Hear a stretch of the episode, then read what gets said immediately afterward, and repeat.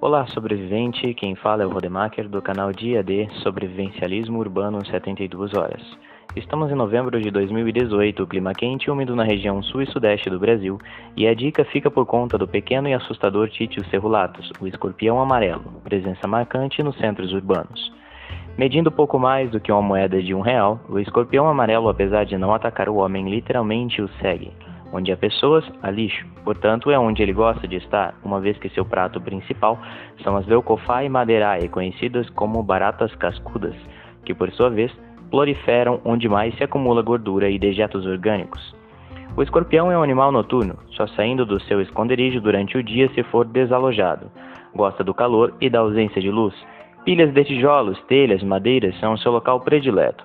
A ação do seu veneno é sistêmica e não local, podendo ocasionar a morte muitas vezes através do edema pulmonar. Quer evitá-lo? Limpe bem o seu quintal. Veneno mata escorpião só quando aplicado diretamente sobre ele, mas manter o seu perímetro dedetizado reduz o seu alimento e o afugenta. Em caso de acidente, as faixas de risco são de até 12 anos e acima de 50.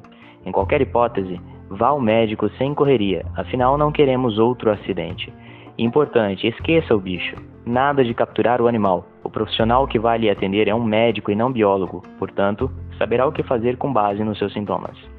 Obrigado pela sua atenção e para acompanhar dicas como essas, acesse o YouTube e pesquise Dia D Sobrevivencialismo Urbano 72 horas.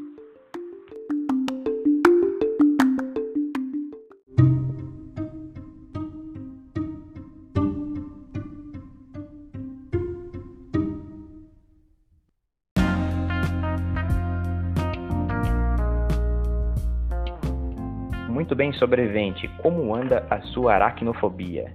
Sente aquele pavor inexplicável pelos pequenos animais de oito pernas que produzem teias e picam suas vítimas?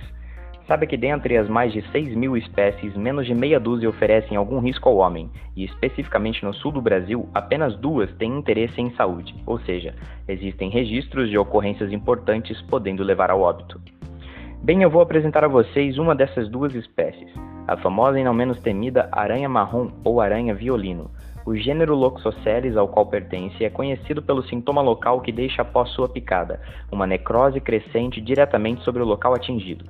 Tamanho pequeno, comparada a moedas do real brasileiro, essa baixinha tem um veneno bem potente, porém não ataca o homem por iniciativa própria. Os principais acidentes com Loxoceles acontecem nas regiões da barriga e do rosto, quando você vai dormir e não viu a dobra do lençol ou o travesseiro e ela estava por lá. O ambiente urbano é um atrativo e tanto para a aranha marrom, que se alimenta de insetos que, por sua vez, sobrevivem de dejetos orgânicos em sua maior parte. Importante entender que o veneno é uma grande composição proteica. Portanto, as reações podem variar de acordo com a reação do seu corpo, que apresenta a cada uma dessas proteínas. Animais venenosos sem grande número de acidentes ou sem acidentes fatais podem apresentar risco para quem apresenta alergia a compostos do veneno. A picada da aranha marrom geralmente só é perceptível pelo sintoma e após alguns dias, por ser praticamente indolor e o animal muito pequeno. Forma ferida no local da picada que não cicatriza e apenas aumenta. Vamos falar em evitar sua visita? Soleiras nas portas, telas nas janelas e limpeza do terreno. Aranhas marrons têm uma preferência por entulho. Pilhas de telhas são os seus locais prediletos. Atrás de quadros ou tapeçarias são locais ideais para aranha marrom, pois geralmente não tem distúrbios. Venenos não são 100% eficazes, apesar de serem mais eficientes do que para escorpiões. A picada pode deixar sequelas, mas diferente da outra espécie que oferece risco, não é neurológico e sim local. A necrose aumenta consideravelmente a ponto de ocorrer amputação do membro. O veneno da Loxoceles se espalha fácil em tecido adiposo. Quanto maior a presença de gordura no local da picada, mais rápido se espalha. Importante ao verificar a presença de pontos onde existe uma pequena ferida que não cicatriza, ir ao médico para receber o tratamento adequado e sempre sem aquela correria que pode causar outro acidente. Fique conosco, se inscreva no canal do YouTube Dia D Sobrevivencialismo Urbano e sugira nossas pautas. Eu sou Rodemacher, especialista em emergências e sobrevivência e estarei sempre trazendo dicas como estas.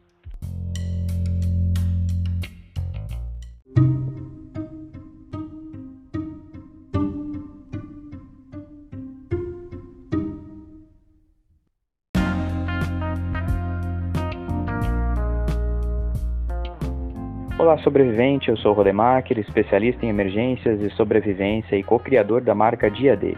Estarei contigo trazendo dicas importantes sobre a aranha armadeira. Pequenas e assustadoras, as aranhas fazem a imaginação das pessoas. No entanto, são pouquíssimas as espécies que realmente apresentam risco. A Phoneutria nigriventer, no entanto, é uma exceção à regra de somente se defender.